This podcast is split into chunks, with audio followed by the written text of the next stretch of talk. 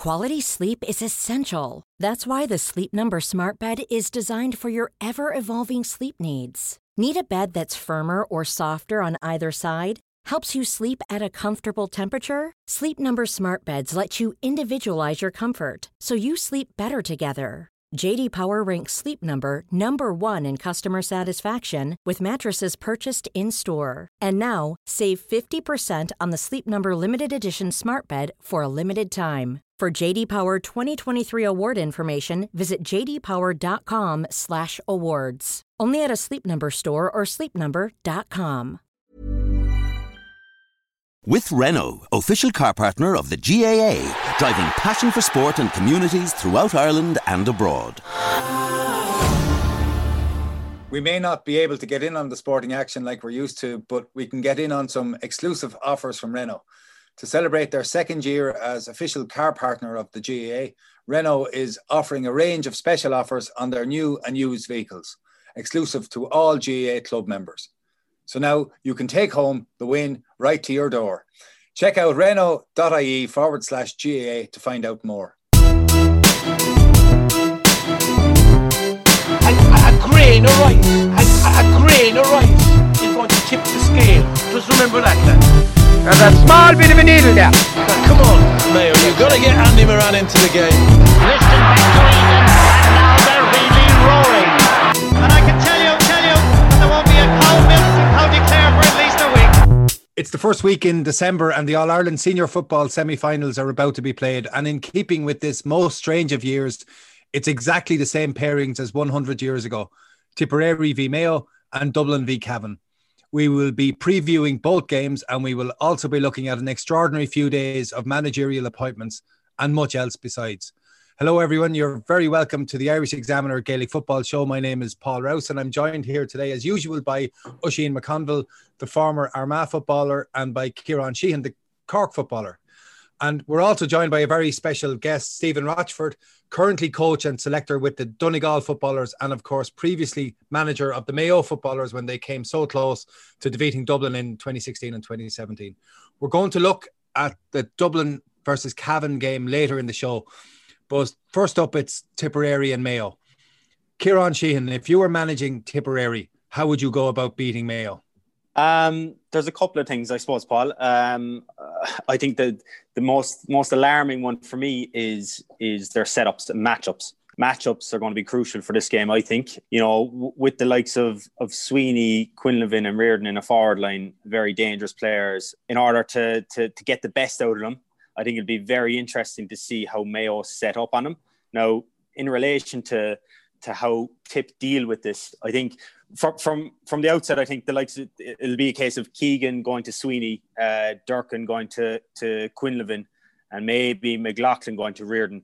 Um, now, I think how they how they manage this will be important. I suppose the, the biggest thing here is what O'Riordan does by coming into this team is allows Quinlivan to play more time inside with Sweeney and potentially Reardon going inside as well with Sweeney. I don't think Sweeney will come outside of 45. I think we'll they'll try keep him as close to goal as they can. But if they can interchange that trio and keep kind of rotating guys, I think that'll make it a little bit more difficult for Mayo. You know, maybe pulling Durcan back back into that full back line and but still having that kind of presence in the in the half hour line with Quinlivan or Reardon there as well, like you know, in, in relation to the high ball.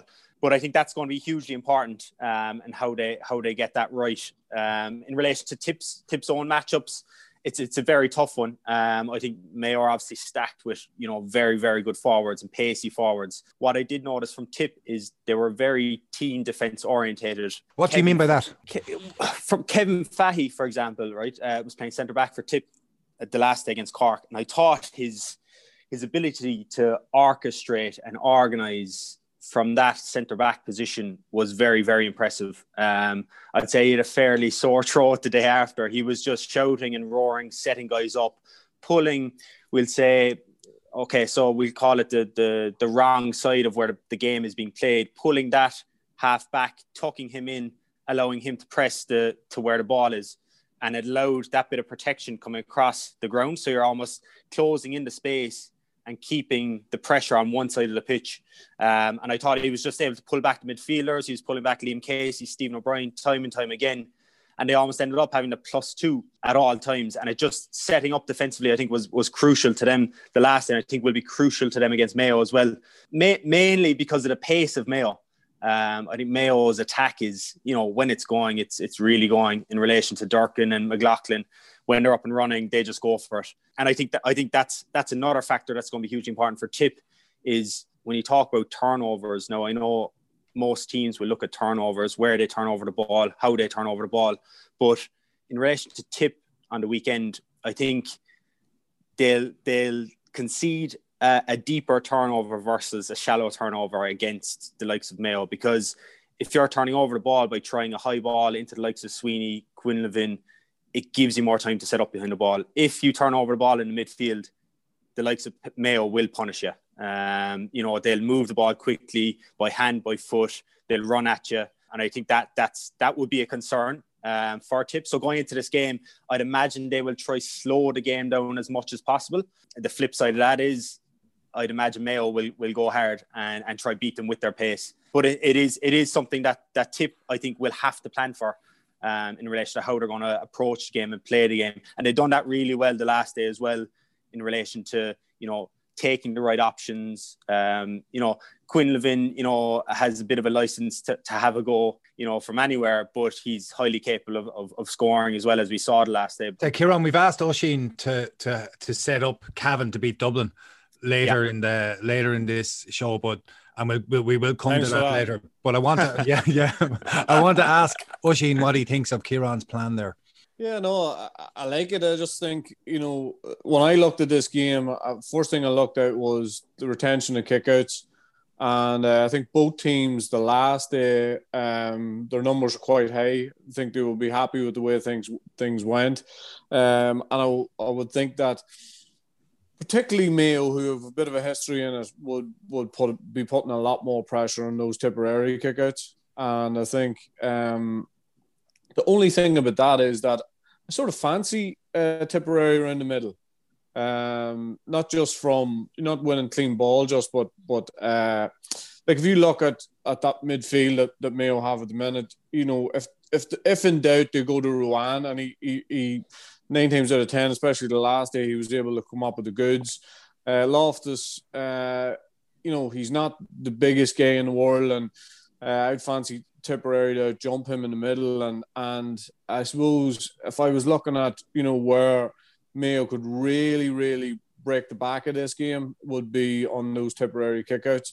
Now, the same applies on the opposite side. I think if there was, you know, a, a dramatic press that on on Mayo's kickouts that Tipperary would, as I say, fancy themselves in there.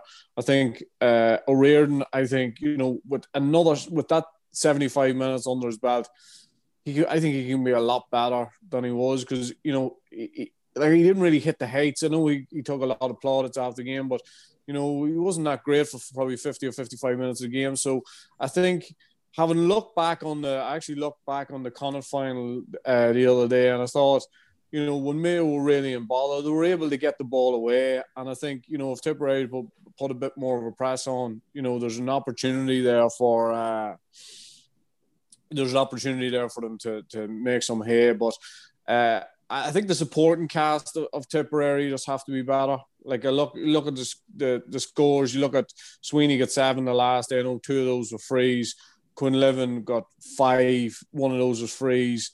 I mean, Mayo have the ability to clamp those two boys down, and I'm just not sure about the supporting cast. Um, and you think I actually think Keegan will go to Quinlivan, and I think Barrett will pick up Sweeney. Um, but like if you look at the first couple of balls, and we I know we talked about this last week, but you look at the first couple of balls that um that went into Sweeney the last day. I mean, what a star for a full forward. First of all, he's getting on the ball. He's got the confidence to kick the score. You know, he's got loads and loads of space. He's not going to be afforded that. Mayo a lot more aggressive in the tackle. Um, they're a lot more up and in your face. Uh, they're probably a lot more in tune with playing man-to-man football.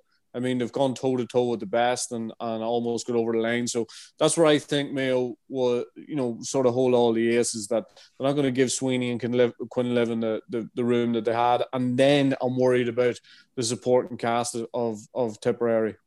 Stephen, do you did you think of playing Connor Loftus midfield? Um, no, um, uh, and he'd be a club man on my own, but he he did, and he hadn't played club even at midfield until this year. So you know, uh, I suppose no more than, than than one or two other players in the Mayo squad haven't come through the club championship. Probably um, uh, Connor being deployed in the middle of the field for the club, in which they they, they, they went on to the, the quarterfinals, probably shaped James's thoughts uh, in relation to in relation to that.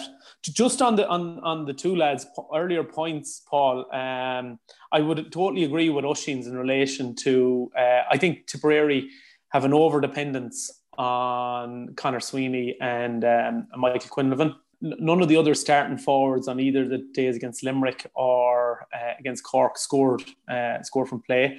Um, Mayo, e- even a good day for for for, for a, a, forward getting two or three points from play can be a good day, and in that the others need to share the load. Uh, they need to get uh, the Kennedys coming in with a point or two. The need to get um, a Brian Fox with a point, and he is liable to get come on the end of a and on the end of a move. Got the, obviously got the winner against Limerick, um, so they do need to spread that load across because I think. Uh, on those defensive matchups for, for, for Mayo, Mayo have more options. E- even if we say, as Oisín may suggest, that Keegan will start him, I think Paddy Durcan will actually start on Quinlivan. Um, I think they'll be keen to keep the full back line as it is uh, with Lee and and and and uh, Oisin Mullin and, and, Chris Barrett. I think Barrett will pick up Sweeney also, uh, same as Kieran. Um, and in that, it, it, gives them just a bit of flexibility to be able to move the matchups if if if guys are struggling. Uh, and if Tipperary go with a, a Quinlivan and um, and uh, Sweeney inside for a period of time, I think then maybe you may, might see Lee picking up uh, Quinlivan in that sense. I also think, uh, funnily enough, you know, with all the big guys that Tipperary have in the middle third, they've actually struggled on their long kick out. They actually haven't been too bad on their short kick out retention. And it's funny, that's Mayo's strength as well. So it's how the teams have probably prepared. And I certainly think Mayo will have spent a little bit of time on getting that balance right about having when they have to go along, how they do that you know, they have options and maybe bringing Diarmuid O'Connor and Aidan O'Shea into the middle of the field for a period just to get a bit of primary possession. And if Mayo start to strike uh, and get get, get a, a, bit of a foothold in the middle of the field, I think the, the, the I suppose what's been a feature certainly in James's times in Mayo is is is that real pace coming from defence. Um, you know, five, six of them there come, can come forward, uh, and it's very hard then for for maybe those big guys in the middle of the field for Tipperary to track those continuously. Stephen, can I ask just on the on the uh, the Quinlivan one, if he, if he does end up, if Durcan does end up on him, the first thing like. Uh, if I was managing against well, I have actually managed against someone we didn't make much of a fist of it, but if I was managing against Paddy Durcan, I think that he's uncomfortable in the full back line and take him in there. Would you think at that stage that, that Mayo would change it up? They wouldn't let that that matchup happen inside. Is that what you're yeah. is that what you're thinking? Yeah, exactly. Yeah. I think I think they'll they'll uh, they'll they'll switch Lee onto him then at that at, at that point. Um, and I think, you know, Michael Quinlivan's positioning out around the, the 40 has been really, really positive and certainly hit a, a, number of scores um, uh, fabulous scores against Cork, you know, from distance, right and, and left side of the pitch. Um, so I'd say David Power will be reluctant to move him in there, uh, if only maybe at the start to see if they can get something out there, maybe change it up, see how Mayo react. Uh, and, and, it may interchange. There might be periods when it be inside and outside, but I would think that the way that they, they have this the team set up is that that he'll spend the majority of the time on the forty. My my my, my only concern would be with um, uh, Barrett going to Sweeney. Uh, I just noticed against Cork they they actually tried quite a few high balls in, kind of crossfield high balls to to Sweeney. Um, and he's actually quite a big guy um, and is well able to fetch a ball. And and just I think, but and this is purely my opinion. I think they will set up a kind of a they'll want to control the pace of the game and and waiting for the right opportunity to, to hit a ball into Sweeney to win a mark, for example, um, and, and and just keep chipping away at it. I, I think that's going to be a real option for for Tipperary. Um, and I, I would be small bit like I know Keegan might be a little bit better under a high ball um, than Chris, but I, I just it would be a small concern. I don't know what you think on that, Stephen, but um, I think the what what two things are sort of shaping my thoughts on that are are one is I think Chris will be more physical actually in defensive for the smaller of the three guys in there. He's way more physical than than than, than yeah. the other two. He he'll it won't bother him that a guy is six foot four or five foot four. He'll mm. tear into them. He'll get hip to hip. He'll struggle. He'll break the ball off, and then they'll have yeah. the pace to to pick up the crumbs. I think also one thing I think that Mayo will be pushing is that Tipperary haven't operated out of Division Three, and you know, again, it, television doesn't always give you the, the the, the sense, but I think the the Mayo will be saying that they're going to ratchet up the intensity on on, on this game. Um, they're not going to give the space uh, in the middle third, I think, to, to Tipperary to launch in those balls coming from uh, diagonals. Uh, and I think that, that that will be near that will be nearly their number one priority is that they're going to tear in and set the rules of engagement. Um, and, and you absolutely see why that that will be the case. Lay down the marker, and Mayo have in all of their games have got off to a really uh, probably apart from the, the the the Tyrone game in the National League, in, in the in their five games uh, uh, from the National League to, to the Connacht final, uh, they've had a really strong opening 15 uh, minutes up to the water break. And I'm sure that that'll be a priority for them going in um, and, and sort of, again, set those rules of engagement that they're not going to give any time to Tipperary. Uh, and they'll have identified as well who's go- who, who are the guys that are typically get their head up and look for those diagonals as well. Is there something different about Mayo this year? Um, well, obviously, they, they, they've sprung a couple of new faces in there that has certainly given them that bit of energy. Um, they, you know, they've, they've got at least one new face on each line, um, which which gives it its own impetus. I think you know you have uh, certainly in, in, in Lee Keegan, you know, you've got a guy that, that has that is his his injury problems we say of last year and the year before are, are now seemingly behind him and he's he's got a, got a, a lot more um, game time into him and and, and Oisin Mullin um, also coming and, and I think they have a confidence I, I saw them uh, against Tyrone uh, in the league. And although they, they, they lost that game, they were very, they were unlucky. Like they could have come, they could have won that game by a point as much as, as lost it. So I'd say there's a great bit of confidence in the group, and they certainly see there's an opportunity there to, to, to get back into a, a final. And I think there's you know we've we've all been involved in a team that has confidence it's worth two or three points to you um it, it, it, it definitely keeps you on the front foot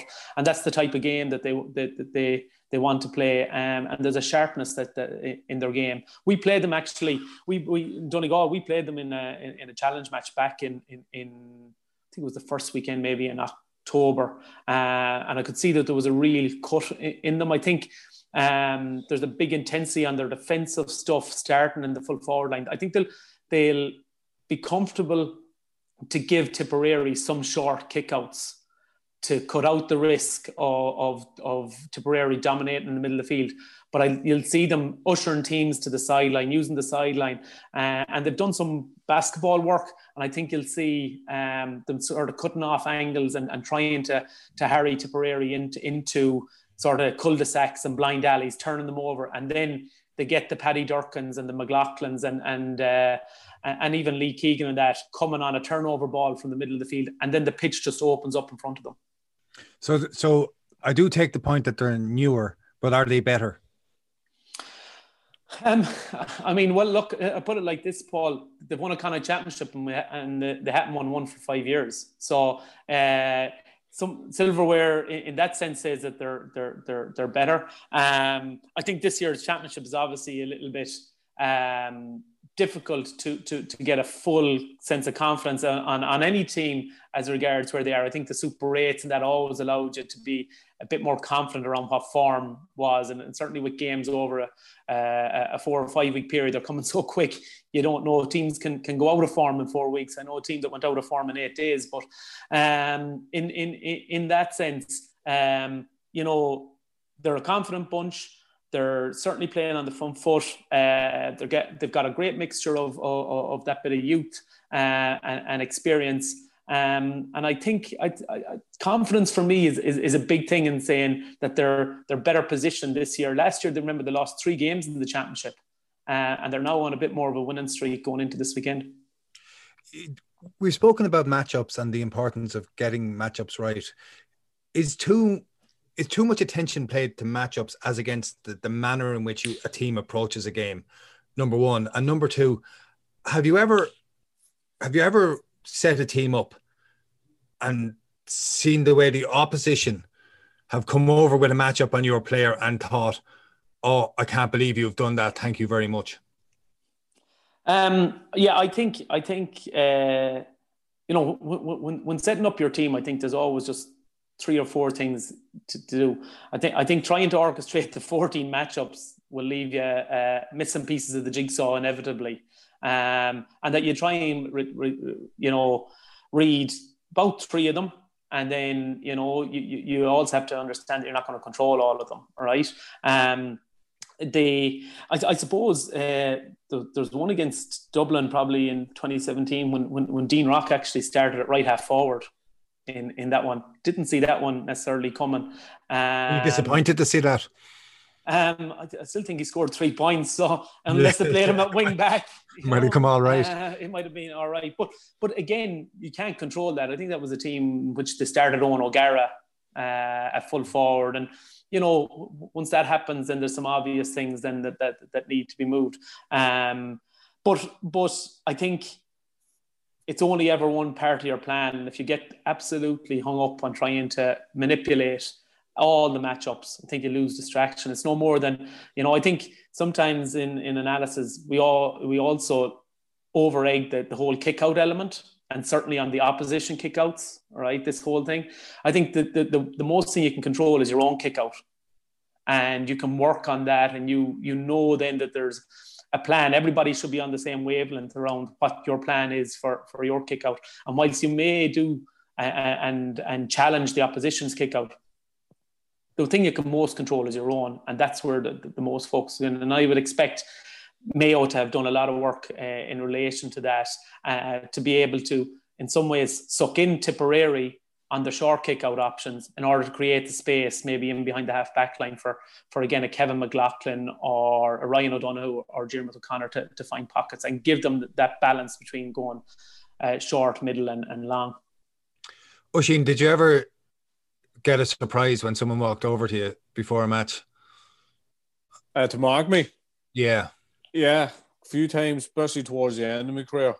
Uh, they were putting nippy cornerbacks on me, and I, I, I didn't. They didn't need to put a nippy cornerback on me. Um, did you ever? Did you ever feel rankly insulted when you saw someone coming over to Mark? uh, not really, no, because I suppose when I first joined Armagh, Diarmuid Marsden, I, I used to like playing along Diarmuid Marsden because their top marker would always go to Diarmuid Marsden. And uh, and I remember we went to Donegal in 1999, and that had just turned on its head. And uh, and I was I was I got I had a rough time with a rough time with that day. But uh, generally speaking, like the, the, I suppose the key for that is for me is just having as many good players in that forward line as you can. Um, and I was lucky enough down through the years. Stevie was was playing well, and uh, again, you know, he would have took a little bit of the, uh, you know, the attention away from me. So, but uh, was I surprised? We played Brigid's in a in a in a semi final in Mullingar. Down in Mullingar, yeah, great game. I can't, I can't remember uh, the lad's name, but he, he he was wearing number eight, and I seen him coming towards me. I was injured going into the game anyway. I didn't last. Uh, uh, only lasted about 20 minutes. In the Kevin game, McStay, uh, Kevin McStay, Lee yeah, McStay, Brendan O'Brien. Yeah. Um, so he come into me, but like I just felt, I wish I had been fit because uh, I definitely could have turned that on his head, but uh, I wasn't fit, and it looks as if he'd done a brilliant job with me. so, uh, so I suppose I was surprised that day. But generally, generally speaking, like you know, when you when like I always took it as a compliment, you know, if somebody who's coming in is having a go at you straight away, you know, just take it as a compliment, and that's what I'd be telling you know lads now is that you know somebody coming in and having a go at you, like you know that they're worried about you, you know, they're they're going to give you special attention. So, um, in that regard, the matchups thing is a is a strange one because you know you can plan for matchups for a couple of weeks and then all of a sudden there's a battle of wills on the pitch because they want to pick up your man, you want to pick up somebody else. And and I suppose the tendency or uh, sometimes for me is I see a matchup that I don't particularly like. well, I'll give it five minutes just in case, just in case I feel it works. But you won't do that in the full back line. You suppose you can do, you can maybe get away with it anywhere else in the pitch, but if it's something you don't like in the full back line, you got to, you got to do it there and then, you know. If you talk to people in Tipperary, everybody who I've spoken in Tipperary over the last couple of weeks will say that John Meagher is the best fullback in Tipperary. He left the senior football panel at the beginning of October to play with the hurlers. He's a brilliant hurler, Loughmore Castleiney, dual player with both players. He played in the successful All Ireland minor winning team of 2011. He played with the under 21s. Would you have brought him into the panel for this weekend? I don't think he could. I don't think he could. I think you know he's made his decision at that stage. It's short, such a short, short season. Uh, it's very, very difficult to to degrade him. It's, it, you know, you're worried about the upheaval that it caused. Once in a lifetime opportunity to get to an All Ireland final, and this man. I, I, but I know what the counter argument is. The counter argument is is Reardon. Uh, and bringing him back in, and how the fact, you know, how the, the on the face of it, they seem everybody seems accepting of it. Uh, you know, Declan Browne talked about that last week, and and uh, what a massive decision that was in order to do that. Uh, but I think it's too late in the day now. You know, Mark Keane, Mark Keane, Cork would not have beaten Kerry if Mark Keane hadn't been brought in. Yeah, no, I, I, I do get, I do get all that, but I'm only saying just for the, for the, for the fact that you know Tipperary have chosen not to choose, not to have him there. Okay, for the, for the, for the Munster final, like to bring him in now, I think would be a mistake. Because, and the reason why I think it would be a mistake, not because of his ability, I get his ability and I get the fact that he can add add value big time. But I do think that uh, all of what the, they have created, that team at this moment in time, and the momentum to, to create it, that you know you're taking a bigger risk by taking him in than you are by not taking him in. If that, so, if that makes any sense whatsoever. Yes, it does. So so after the Leinster final, if you're Jack McCaffrey and you've you've texted Dessie Dolan and say I'm available, Dessie, I'm flying. You taking him back? Well, I hope he didn't text, text Dessie Dolan. But uh, oh, sorry, yeah. yes, I've been, waiting for, I've been waiting for six weeks for that. We're going to have to cut that, Larry. if he tells you that Mickey Graham is your man from Boyzone, I get my code here. Um, so De- he texts Dessie Farrell, and he says, "Dessie, I, am I'm, I'm, uh, I'm available." Uh, no, I think Paul, you're, you're, you're, you're, listening to a lot of rumours above in Dublin. I think because. Uh, well, the rumor it, did go around the county here, right? It did go around the county here that Jack was back in playing B games, and I personally I don't believe it, but well, you know, I, I think in, in, fairness, either uh, somebody's well able to, to, to, to, cook up the stories in, in, in, Dublin or they're able to offer a good distraction or whatever it is. I know I totally agree though with with uh, Oisín. I think uh, in, in, a, in a context for for Tipperary, I think it's a little bit of apples and oranges. Colin O'Riordan was around from whenever they got back training. He was back, he was helping out, he was involved in drills, he was whatever. And his was an employment decision until he got released. Uh, I think John O'Mara's was, was, was a personal decision. He picked hurling over football, and you got to respect that as well. Um, and you know, look at look at the cohesiveness, look at the unity, look at the enjoyment that Tipperary have have got, and David Power has fostered that, right? And that's that's something strong going into this weekend. And whilst you know it's it's it's it's it's Russian roulette to sort of say, yeah, we could add an extra body in here, but if it if it took away one percent of it, then Tipperary won't be the team that we saw in the Munster final. I, I want to ask you as well, lads. The Connor Sweeney was interviewed on the field after the Munster final, and he was totally calm, totally relaxed, and he said about the game, "I really enjoyed it. It was a really enjoyable game." Now he hadn't been asked had he enjoyed it. He just came out with this in the course of an interview, and then I read Darragh Ó Sé last Wednesday in his column in the Times, and he wrote, "I never enjoyed it. You enjoy the aftermath. You enjoy sharing it with your friends and teammates and families." But in the middle of it, when it's happening, it's not about enjoyment. It's about getting in, getting it done. Employment enjoyment isn't part of it. Did you enjoy it? Do you enjoy it? I, I I'll go there. Um, one thing about this is that you never think about enjoyment when you're playing the game, when you're in the game, when you're, you know, immersed in the middle of a, an All Ireland semi final or Munster final. The last thing you're thinking about is, geez, I'm enjoying this here now. Um, like 100%, I, I can see where Darragh's coming from in that. Um, you know the, the, the enjoyment of you know tough training sessions in the winter months um, and then you know he, like you go out and you it's all about you know the response you get from family and friends and your club and things like that and uh, absolutely that's all part of it but um, the, this is this is the importance of of of reflecting on the reasons why you're playing football or why you're you know representing your county and what it means to you. Um, because often often you get so caught up in in playing the game and, and not thinking about actually the reason or the purpose why you're doing it that um, you know it impacts your performance and it impacts you know your ability to to achieve the ultimate i suppose in many ways. But i think it's i think it's hugely important like conor sweeney i know connor well i played in, with him in the international rules and just a great great guy very grounded very down to earth and you can just see by connor that he just loves to kick ball like you know, he's he's your typical player that just you know goes out there, wants to express himself, you know, kick ball all day long.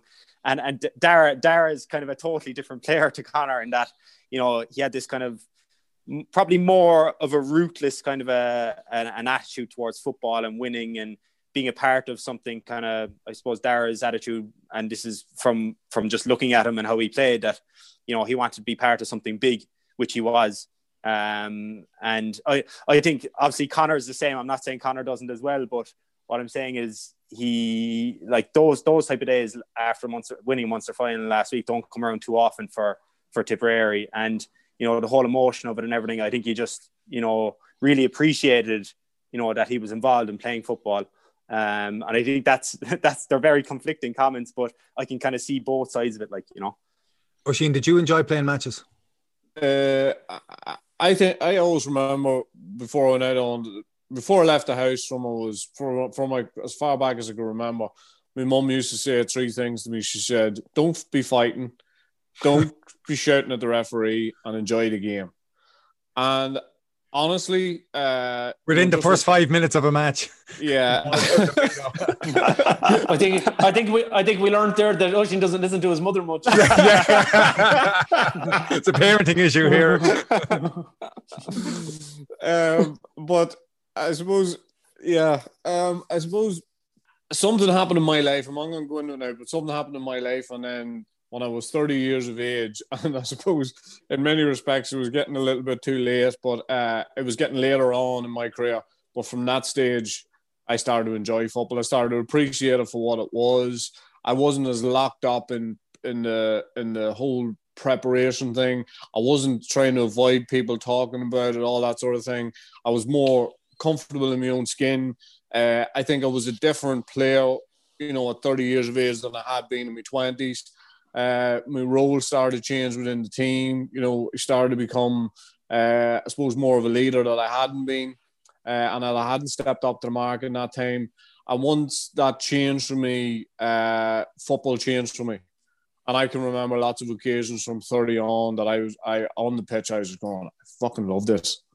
You know what I mean? And I love being part of this. And, uh, you know, and we talked about this before, lads, over the last couple of weeks that uh, when things are going for you, yeah, you you know they're going for you, and then you just go to town. And there'll be other days where nothing's going for you. You just keep you keep plugging away and you keep trying. But definitely that just that change in my psyche from 30 years of age, I, I enjoyed I enjoyed all the games after that. I even even enjoyed some training sessions. uh, um, not Steve, them all though. Steve, Stephen, I know you had a very, very successful playing career as well. As did like, did you enjoy the big matches you played, Connacht finals, Ireland finals? Did you enjoy, and then in management, like, is it enjoyable? You're, mm. you're it's All Ireland Sunday. There's 82,000 people looking at you. There's immense pressure. You know you're the focus of millions of people, and is there enjoyment in it? First of all, thanks very much for bigging up my playing career. um, uh, not sure. Um, I think, uh, like, like I, th- I, think what Oisín was capturing there is is that when you when when you know you're playing well, when you know you've got a bit of momentum, it, you, you, you can enjoy you, you can enjoy that and you can enjoy the the, the journey as, they, as they call it and I think even just referring to Conor Sweeney and um, I'm watching the game again last night um, I, you know, there was there was one or two times that the camera uh, flicked to, to Michael Quinlivan after he took a shot, and he was having he had a little smile, sort of saying, face, yeah. yeah, I'm, I'm I'm enjoying this." And I think that was part, in fairness, sorry about this, Kieran, is that like the Tipperary tore out of the day and they were on the front foot, and they were from the from the outset going going five one up. They were saying, actually all we spoke about in the week up it's coming through here there's an opportunity this is this is coming and and they could you know ride on the top of that wave um, going back to myself, uh, I really enjoyed sort of the the, the sessions, the, the, the coaching, the the management, getting the team ready. Um, you know the on the pitch, eighty-two thousand. Uh, yeah, it's it, it can be lonely uh, out there, but um, there was a lot of good days uh, out there as well uh, as, as, a manager. Um, I, I, don't think I don't think it's way too emotional to, to, to as a manager on the sideline to say that you enjoy that and that's a club. I think that's a you're, you're just caught up too much in the game to have any other. What's the bravest thing that you did in picking a team? What's the bravest thing you did? Changing the goalkeeper before an All Ireland final replay. That was that that I I absolutely understood the consequences uh, of that decision. From what what would the noise be outside. Like I suppose other people might say switching Aidan O'Shea maybe to full back in the in the All Ireland semi final. That again, both decisions were somewhat maybe calculated. There were yeah, there's an element of risk in it, but my own sense was. Uh, we, we, we, we judged what, what, what not doing it would say as well. Um, I think in, in, in, in that also, it was around um, as, as the leader, as the manager, knowing something going into the game and sort of sort of forgetting about it or not addressing it or that I'd actually have left the team down, I would have felt on the morning afterwards if we hadn't done something. And and that that, that in, in, in some ways might, might be seen as brave, but but um, I, I typically wouldn't have, have, have seen them as being brave. I would have just felt, and I would still feel, without having to defend them, uh, as being the right and balanced decisions. But the result will mm. always give a sense of oh, it was the right thing or wrong thing. So some people might say, oh yeah, it worked out grand when you put O'Shea to full back and you change the goalie and you lose by a point. That it isn't, but there's there's always a lot more to it than that. And is there is there is there something in your head that you would like to have tried and you just didn't do it? Is there any one thing that that that, that hangs out there?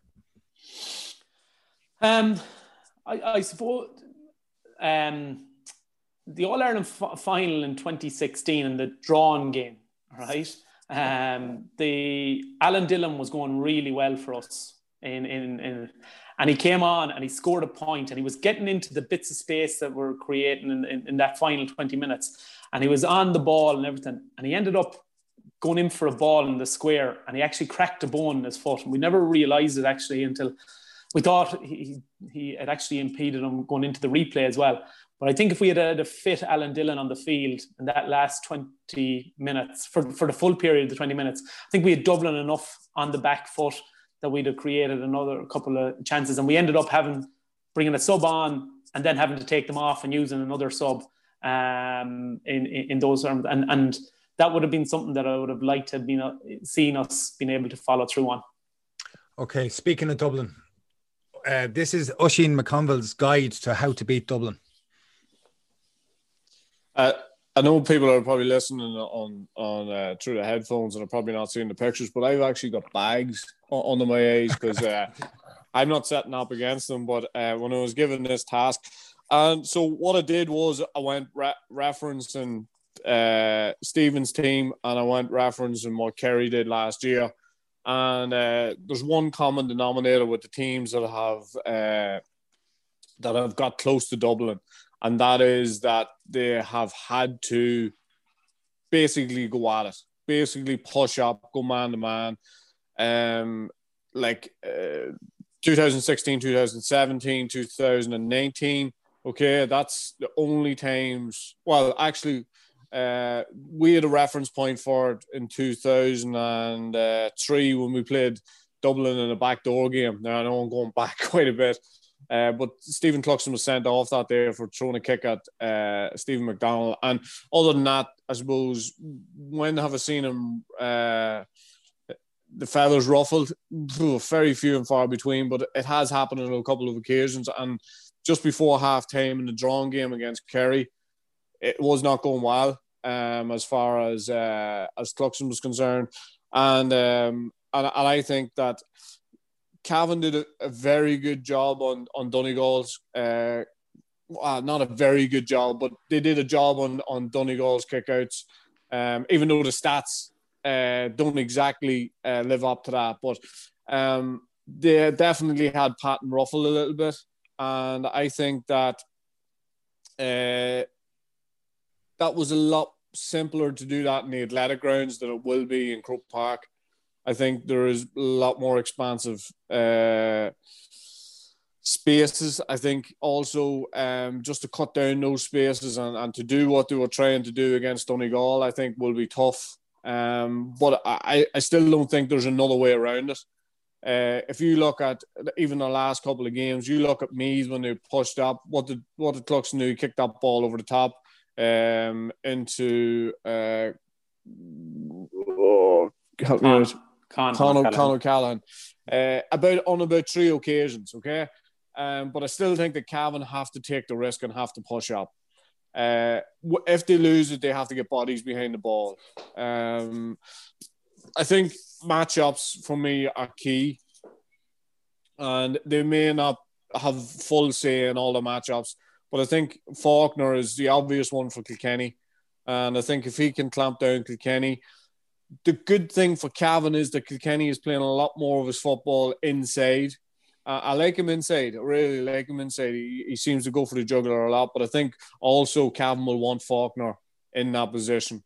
Uh, a couple of last ditch tackles against Donegal. Uh, he's fairly comfortable in the air. He's very comfortable on the ball coming out. He's not going to give it away. Um, and I think if they can get play, play Killian Clarke as close as possible um, to to that area, so I know you know you'd want him to start at centre half back, but if if possible, um, just to play him as a withdrawn centre half back or sort of in that role between the full full forward line, full their full forward line of and their and the half forward line. The big thing for me is in the middle of the field. I think uh, you're going to have to get Killian uh, Brady to try and do a job on on Brian Fenton, and uh, you know you see what Jack Barry has has done them in the past, uh, albeit for 35 or, or 40 minutes of the game. Uh, I think Brady has the has the um, the energy and uh, the sing the single mindedness to do that job. Uh, selfless. It's a bit of a selfless job, it's interesting, you know, Stephen can, can have a chat with this, but it's interesting what uh, they did to um, Michael Langan. Michael Langan spent a lot of the first half of that game in his own defense, uh, defending. They had uh, put uh, Killian Killian Brady on him and uh, he had retreated into his own full forward line. Langan picked a lot of ball up. In fact, until uh, uh, Brady went off with the black card, he didn't pick up. Langan didn't really pick up any ball. He started an influence then, and and Donegal uh, really got on top. But I think you see Langan and you see Fenton obviously, I think Fenton's way, way further down the road. I think he's he he obviously commands a lot more respect in the middle of the field. He he plays more as a traditional midfielder. He's box to box. He gets up. You know, he likes to get on the end of things. But I think that he he, he could have the possibility that he could do a similar job on him.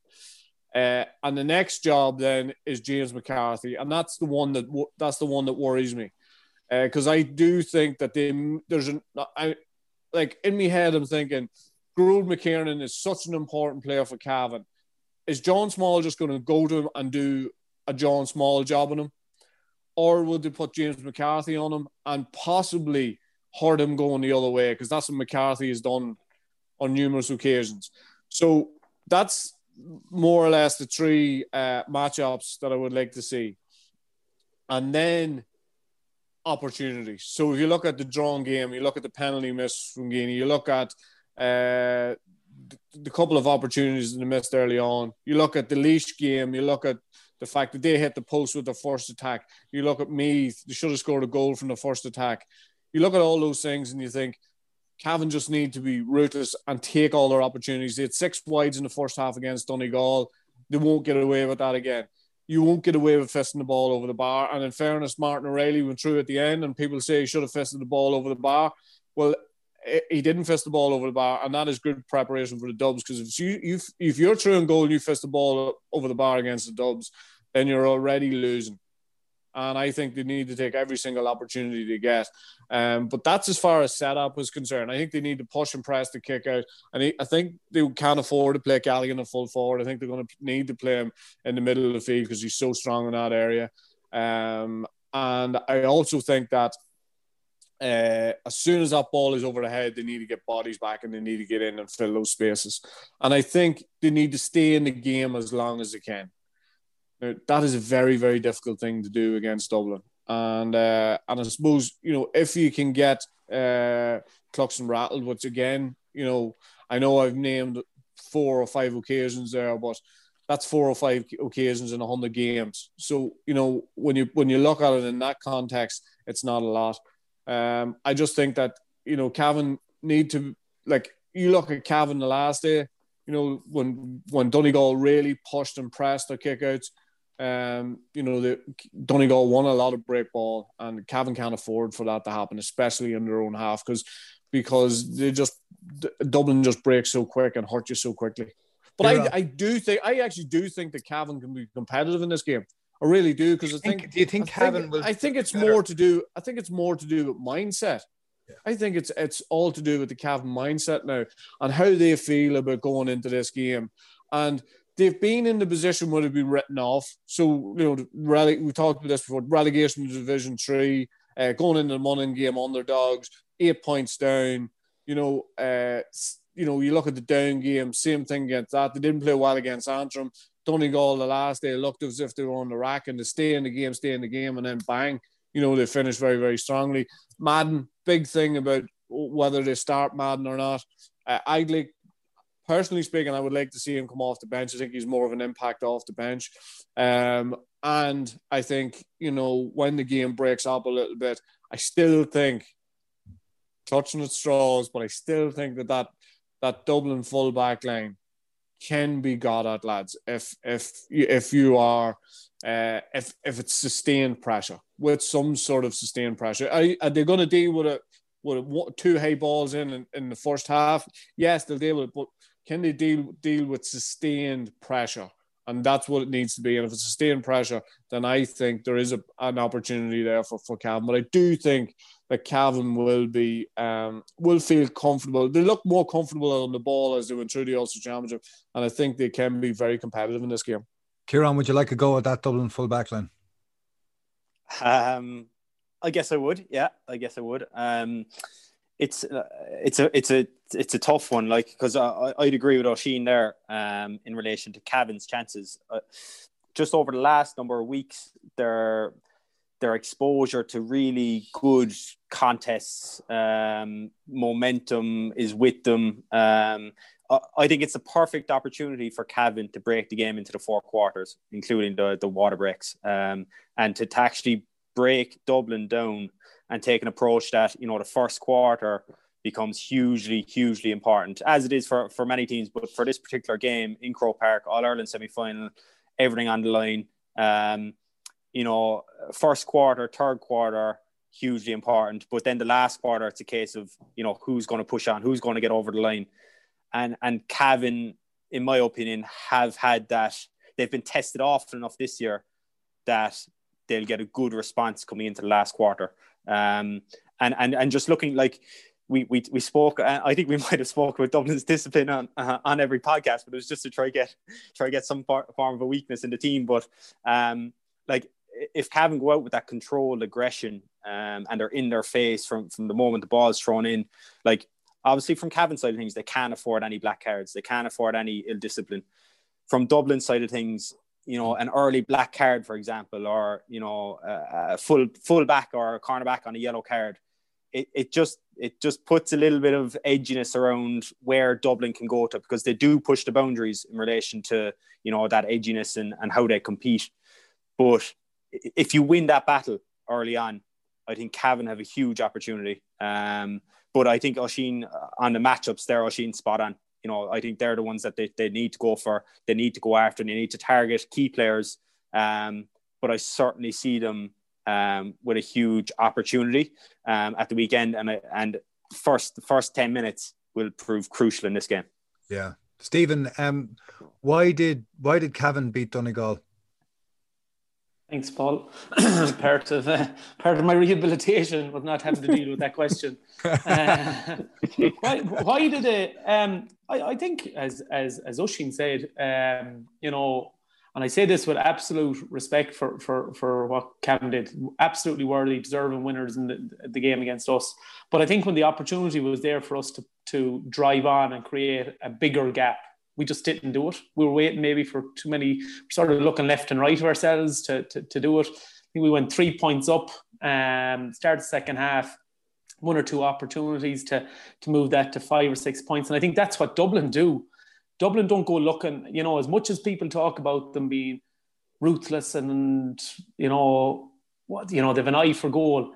They actually make the scoreboard work first, and that chance comes well, it's perceived to be a, a easier um, and you know, we we we left, and and I suppose we left Cavan in the game. Cavan stayed in the game as well. Like you know, they they worked extremely hard. They put uh, our forwards under a lot of pressure. There'd be things that we wouldn't be happy with. We weren't as cohesive as we, we had been probably in the two games previously. And you know, when you when you knock on that door hard enough, uh, luck fell on their side, and deservedly so. You know, they were they, they were they, they weren't the favourites coming in. Um, that doesn't mean anything, but I think they they, they deserve that bit of luck and um, fair play to them. They took it. And, and could you see yourselves losing before that game? Could you actually see yourselves losing? Could you see yourself? I, I don't. That's not a mindset I, that that that that you would get into. Um, I, I I suppose I expected us to play to a to, to a high standard, um, and and in that um, do I think we're always going to be better than the last set? That's what you're. That's what you strive as a coach and the management team. Say, right, last week was a, a, a standard, or we want to go to a one standard. We want to that. That's now our ceiling. We want to break that and go on. But you know, human nature and that allows that sometimes you don't always. And and, and again, we, we reference back to Dublin, and we haven't seen it this year, but at times when Dublin weren't possibly at their best, they have that uh, uh, ability to get the job done, and that would be the disappointing thing. And I know that um, you know it, it's something that's been labelled uh, uh, at us in Donegal that we haven't, and pro- I suppose I would have felt that this year to our National League campaign. Uh, to the game against Tyrone, in which we were in, we were in a pole position to win that game, gave away a, a, a poor goal, went behind, regained, pushed on, stuck in the game, one that that that we had sort of we were addressing those. But um, you know, there, there's a there is that ruthlessness that we need to um, develop in, in, in Donegal to, to to push us into the very very top teams. You're the manager who's come closest to bringing a team to beating Dublin between 2016 and 2017. What advice would you have for Cavan at the weekend? Um, I think that you know one thing in relation to, to looking at matchups and that Dublin aren't going to really have any surprises for you, right? So so I think we can all agree here probably 14 of the 15 Dublin, right? Maybe an injury this week or whatever, but you know they're not going to have uh, any real surprises, uh, and you know the way they're going to play. They're not going to play with a target man, right? They won't play with a Thomas Galligan esque person there. So you know what you, you know what you're coming up against. Um, now, you have to be uh, in, in, that. That allows you to, to, to make a reasonably good judgment on what your matchups are going to be. I think I'm, um, you know, if, if you get too caught up, and I think you know Oisín called out three matchups. That, that's it, three four matchups because otherwise you start running out of players because Dublin have, you know, you just start getting mind boggled with what about this and what about that? You have to be sort of true to your convictions and say, right, we've got to win here, and we've got other lads then that have got to step up and win some of the more marginal uh, matchups, if you want to call them call them that. Um, couple of things is I think uh, I don't think Cavan can afford right to lose as much primary possession as they did against say Donegal, right? Um, they they lost 40%, 40, 45% of their own kickouts uh, against Donegal. And whilst we didn't make, we, we scored four points off off them. Dublin Dublin could could, could hit you for two two, uh, and that sucks when you lose a score off your own kick out. It, it, psychologically that starts to affect your your team as well, and and as well don't do do a job as much as possible on Stephen Cluxton's. All right, but but look after Galligan's. Look after Raymond Galligan's kick out, I think has, has, will have been a thing. Um, I think also uh, one thing looking back on Dublin is uh, understanding that you're going to have to track them into every corner of the field, right? The sheer athleticism that they bring and, and, and becomes, for whatever reason, more evident in a Croke Park setting than it does maybe when the game is below in, Portlaoise or that is that they have bodies coming from all corners, all right? And each of their five goals this year have been goals that they scored by running the ball. They haven't. It hasn't been a ball played into uh, a Dean Rock and a runner off them or anything like that. It's all been run down the middle of the field. An oh, overlap, sorry, basically. An, an overlap, work it. And I think what you're seeing from, the, the, thing, I suppose, that, that interests in the two boys will know that having played inside and that is, it isn't just a case that that somebody is running up the middle and if someone's waiting at the back post where there's movement inside, they're, they're, they, they, they understand the co- cohesion around. There's a guy breaking the, the, the top of the D here. I'm just going to peel off my man a yard or two. If it opens up for the guy coming through for the shot, fair enough. If not, I'm going to get the slip pass. I'm going to pam it into the back of the net. I'm going to do the Dean Rock, get it, and just slide it in on the floor. And it, it's this game for for as Oisin says, if Cavan are to um, maintain a competitiveness throughout this, they have to have an enormous work rate. Now, work rate can be a buzzword, right, and can be bandied out here and there, but it means absolute blood, sweat, and tears and be relentless in that, right? You can't afford to take a break. You switch off for a second, right? And James McCarthy will have looped in behind you, or Con O'Callaghan will have gone in the back door. Um, and also, I think coming back as well to the matchups, is that if you get too caught up in the matchups, Dublin have the flexibility within their players to be able to move players around. So um, if if uh, Cavan are getting some success, we say on Ciarán Kilkenny at being a, at centre forward, I've no doubt they'll move him into full forward. All right, and they can move Con outside, or they could move Dean Rock to centre forward where he's played with his club. Um, you know, they have the pieces of uh, they have that fluidity and flexibility within their, their their setup to put you again on the back foot or make you think again in the middle of uh, in the middle of the battle and and Cavan need to be ready for to be able to deal with those as well the if we can go now to we do this every week, Stephen, where we the lads have had an absolute nightmare by the way so far. In this, this well, at least you knew Dessie Farrell was over uh, Dublin. We're actually, but I've listened. I've can't take Larry, that out now. I have this sorted. I have this sorted with Larry. This is me and Larry and great. all done. Um, so so let's do this. Oisin, you can go first on this. Uh, Mayo Tipperary, who's going to win and by how much? Uh, I, I think Mayo are going to edge it and uh, I'll give you a, couple of reasons. And the two of them are in the full forward line. Cillian O'Connor, uh, I think he's playing as well as he ever has. I think uh, he looks very, very dynamic. And you know what? I tell you what he looks. He looks to me fresh. And I don't know whether it's because of the time of year or the or the way the club went from or whatever, but he just looks like a lad who's enjoying football again. And and like his work rate is phenomenal. Always has been, to be fair, but his work rate is phenomenal. Tommy Conroy is the other one because Tom, when I looked at Tommy Conroy, first of all, when I seen him coming into the setup, I thought perfect traditional corner forward.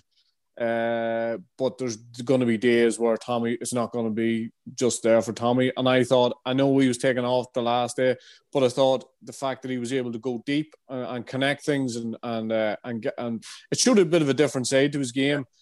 He's playing with huge confidence you know, and uh, he likes to he likes to take it in where it hurts, and I, I like I, I, I, just like him, and I just think they're the two reasons for me, and I think the likes of Conor Sweeney just won't have it uh, as handy as he had it against Cork. So um, for those reasons, I'm going to go Mayo to win by f- three. Kieran.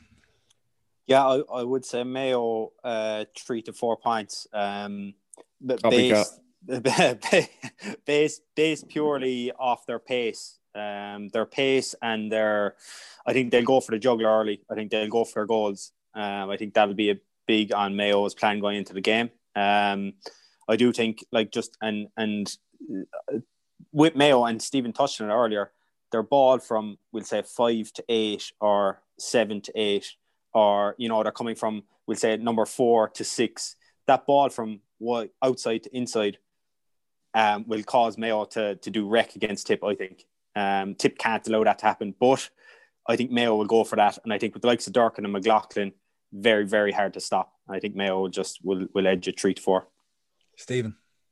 Yeah, I'm not going to shock you. Um, I think Mayo by four, um, or at least four actually. Um, I think uh, the, the the concentration on on Michael Quinlivan and um, and Conor Sweeney uh, is too is, is too high. I think Mayo have the have the bodies to be able to create those matchups and still have options coming from their defense. I don't think their defenders will be tied down by by that by uh, those jobs, and uh, I think just as well the Mayo intensity uh, that they that they'll bring and that athleticism uh, again will be something that I don't think Tipperary will have come across uh, this year between National League and the Championship.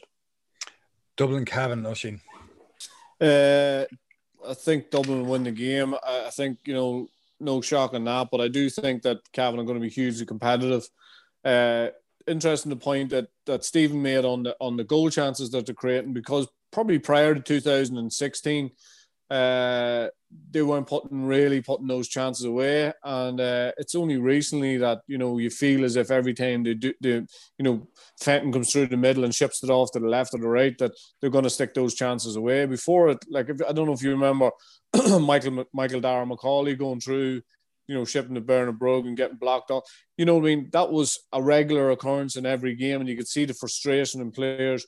I think they've changed that. There seems to be a lot more cohesion in the way they finish things, and I think goals have been crucial to them uh, in the last couple of years, and I think they'll be crucial again at the weekend. I'm going to go Dublin by five. Kieran. I'm going to go a bit closer. I got Dublin, Dublin to win the game, but by two to three. Um, I think Cavan will have a lot of homework done on Dublin how they play.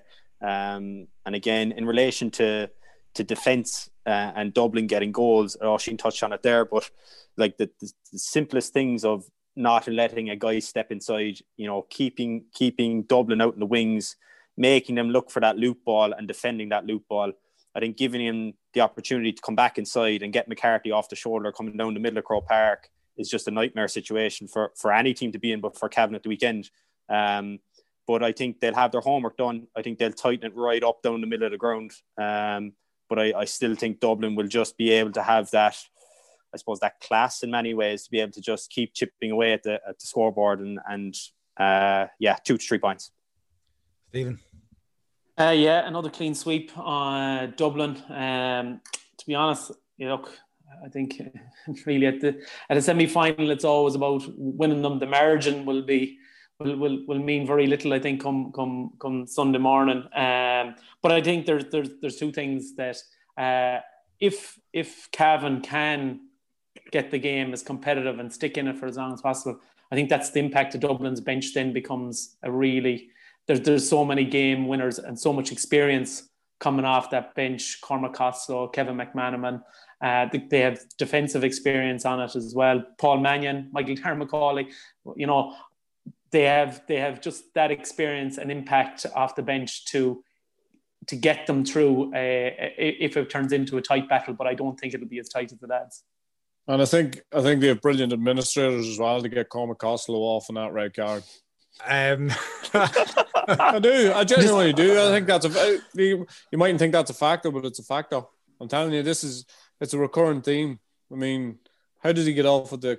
How did he get off with the red card? I don't understand this. It would be very interesting. The rules are the rules are playing. What? it would be very interested to be provided. uh, Sorry, excuse me. It would be very interesting to be provided with a full explanation for for these decisions as they're made and the logic behind them. Best luck with that. Yeah. Um, we can't finish today without talking about what's happening in Division Four. Mickey Harte taking over in Louth, Tony McEntee taking over in Sligo, and McGinley taking over in Antrim. It's it's it's just the glamour of it all in Division Four. There should could be a breakaway league here.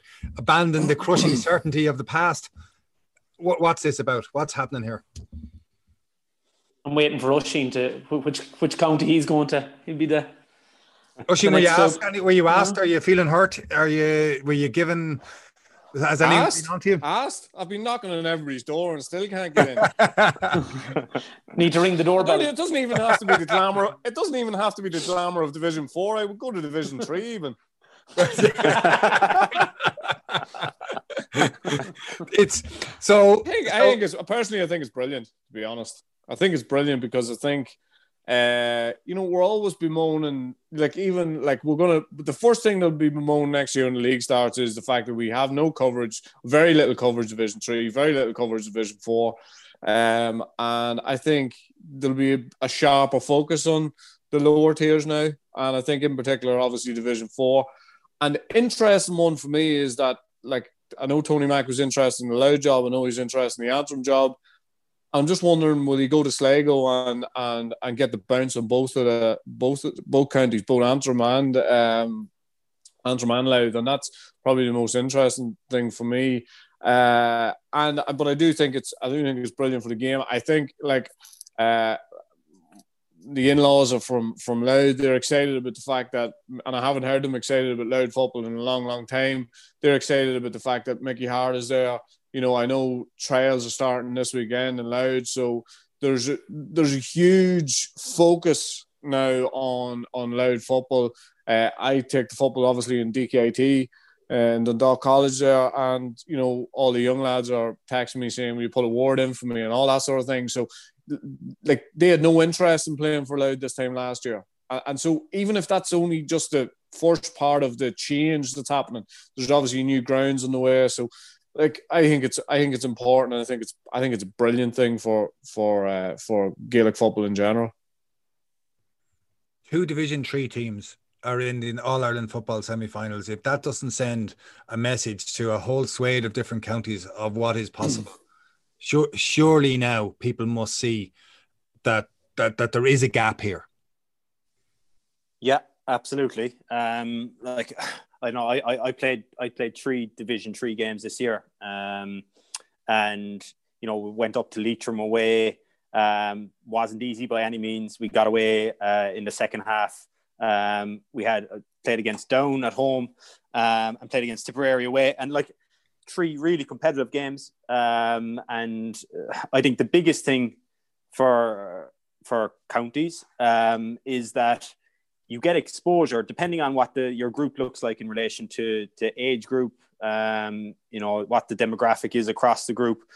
But it stood hugely to us you know um speaking specifically of cork younger lads getting exposure at senior level that had played we'll say under 20 last year um playing against senior men um as such. And i think it brought on guys a huge amount. And we saw kind of you know, that guys were off for the battle against Kerry. Unfortunately, things didn't work out against Tip, but put us in a really good spot um, to face, you know, one of the best teams in the country. Um, and I think I think people have started to take those leagues a little more seriously now. Um, you know, it's it's great to see it's great to see two Division three three teams in, in All Ireland semi-finals at this stage of the year. Stephen. Yeah, um, I think similarly to, to what Oisín said, I'd be I'd be really excited to see what. Obviously, I know Tony McEntee and Joe Kane and in, Sligo uh, very well from our time in Mayo. Uh, I'm delighted that, that that that Tony has got back into the intercounty scene. Uh, he'll be very very good. Um, and then you've got obviously the experience that Mickey Harte is bringing. Uh, obviously, Enda McGinley. These, these guys who have been um, proven winners as, as as as players, and Mickey as a winner. I think them spreading that outside of their own county uh, is, is is going to be really important. I obviously I don't know the two Tyrone guys very well, but I know Tony when he when he when he gets into it can be very passionate um, and and can be he, he'll certainly add a, a, couple of inches to, to, to, to, to Sligo.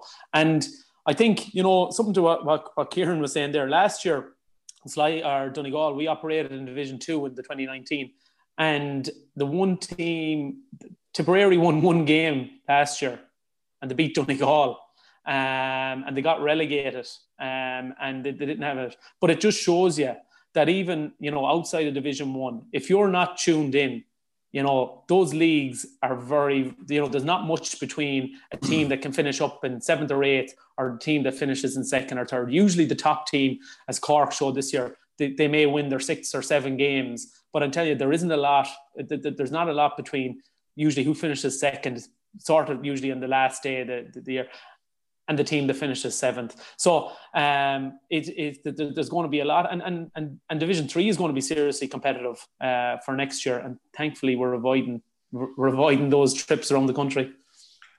Oisín, what will the Sligo players be in for from Tony McEntee? Uh, I was told once that there's a, there's a there's a fine line between honesty and brutal honesty. Uh, well, they're going to find out what that fine line is because there will be. Uh, I'm sure Stephen back me up on this. There's going to be a lot of brutal honesty, mm-hmm. and uh, there'll be a lot of home truths and a lot of. But it, like have you received those home truths yourself? If, yeah, I have received them. Yeah, I, I, played under under Tony Mack, believe it or not, even though uh, he's younger than me. But I played on I played under Tony Mack, and and if I needed to get it, I got it and uh, and I, I, think you know, but don't get me, don't get confused with the fact that like you know the, the message is, is well meant and and and the messages you know that he's delivering are crucial, um, and maybe he delivers them in a different way to other people, but the way he delivered it to me was quite direct. yeah, that. it's his it's his feature. He he is a straight talker, but he ain't talking waffle. No. You know, uh, it'll be to the point um, there's that South Armagh tone in it where, where he, he get, he, he'll draw the attention of the room. And I think that, that um, those that want to follow will, will, will find themselves better footballers um, at the end of that, uh, you know, at the end of the season. There's there's a lot for them to be at. How, how, what they should be expected is if they want to get on his good side, he's a, he's fond of the cup of tea and biscuits. Jammie Dodgers. yeah, he likes his biscuits. Crucial information. One last question before we go to be answered in one word. Who will win Division Four next year? Oisín. Sligo. Kieran. Louth. Stephen. I'll go with Sligo. i have written all that down. We'll be back to check mm-hmm. next year. We'll, and we'll be back next Monday to review the semi-finals. And with huge thanks to Renault for for getting us here. We'll talk to you lads again next week. Thanks a million. Thanks, Pat. Now we got to start editing, Larry. You and me have to have a long chat now.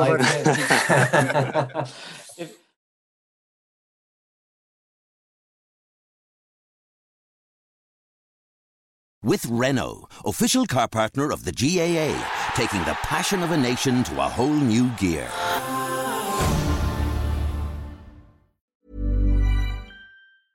Even when we're on a budget, we still deserve nice things. Quince is a place to scoop up stunning high end goods for 50 to 80% less than similar brands. They have buttery soft cashmere sweaters starting at $50, luxurious Italian leather bags, and so much more. Plus, Quince only works with factories that use safe, ethical, and responsible manufacturing. Get the high-end goods you'll love without the high price tag with Quince. Go to quince.com/style for free shipping and 365-day returns.